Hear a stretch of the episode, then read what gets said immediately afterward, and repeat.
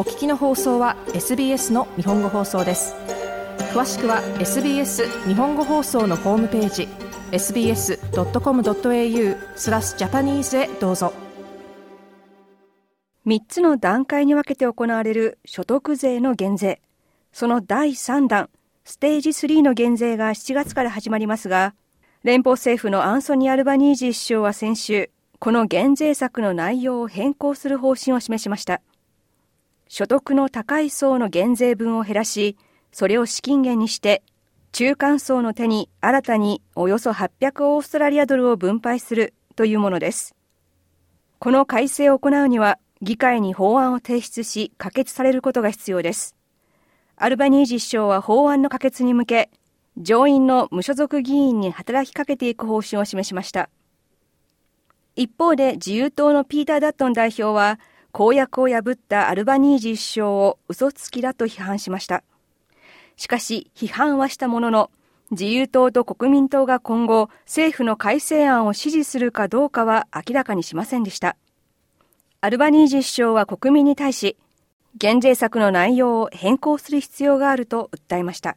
This is the right decision being done for the right reasons. これは正当な理由に基づいた正しい判断で適切に調整された理にかなったパッケージです。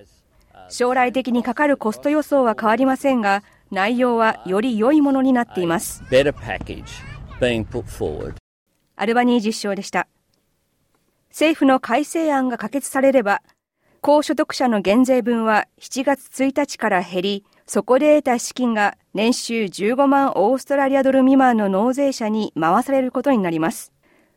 高所得者が受け取る減税による恩恵は、当初実施される予定だったものと比べて半分に減ることになります。ただその一方で、平均的な所得の納税者は新たに800ドル分多く手にすることになります。また政府の歳入も今後10年間で280億オーストラリアドル追加で増えることになります。ケイティ・ギャラガー財務省も政府の改正案を擁護し、アルバニージー首相の援護射撃を行いました。もう一度言いますが、注意深く検討した上での決定です。実のところ、ブラケットクリープの問題にも対処しており、所得のスケールで適切に対応しています。私たちは広い視野で希望を持っています。私たちは人々にもっと働いて、もっと収入を得てほしいと思っており、この改正案はそれに合ったものです。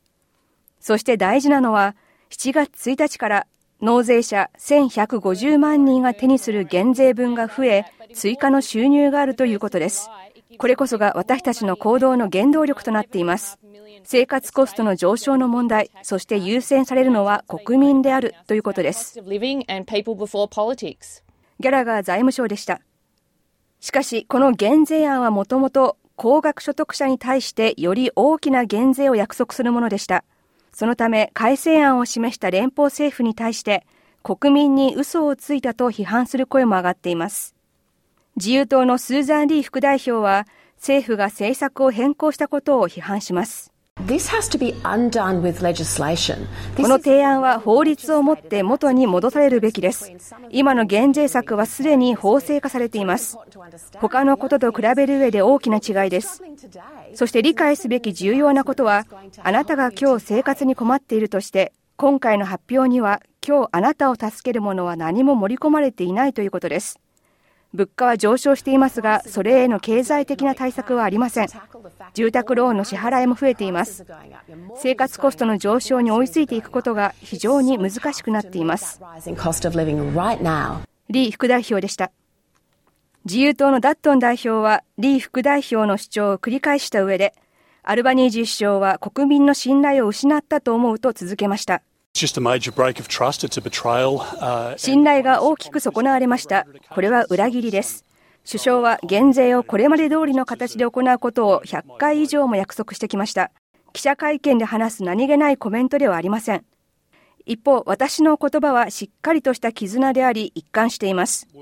まっすぐに目を見て話したことと実際にすることが違う首相をほとんどの国民は望まないと私は思います。ダットン代表でした。ダットン代表は国民の真意を問うために選挙を前倒して行うことを提案しました。しかしアルバニージ首相はそれは不可能だと返しています。次の選挙が行われるのは早くても今年の8月ですのでわかるかと思います。減税が始まるのは7月1日です。ダットン代表はいかなる時も政治につなげようとします。今回重要なのは政治ではなく国民です。アルバニージ首相でした。政府が提案する改正案を強く非難したピーター・ダットン自由党代表ですが、自由党と国民党が今後、政府の改正案を支持するかどうかはまだ立場を明らかにしていません。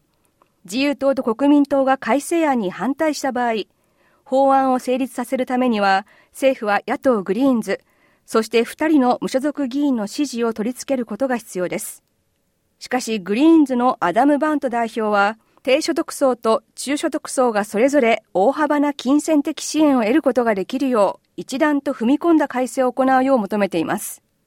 そしてこのグリーンズの要求に対して、アルバニージ首相は、話し合いを行うことにオープンだとの姿勢を示しました。SBS ニュースのパブロ・ビナレスとキーラ・ヘインのストーリーを SBS 日本語放送の平林純子がお伝えしました。もっとストーリーをお聞きになりたい方は iTunes や Google ポッドキャスト Spotify などでお楽しみいただけます。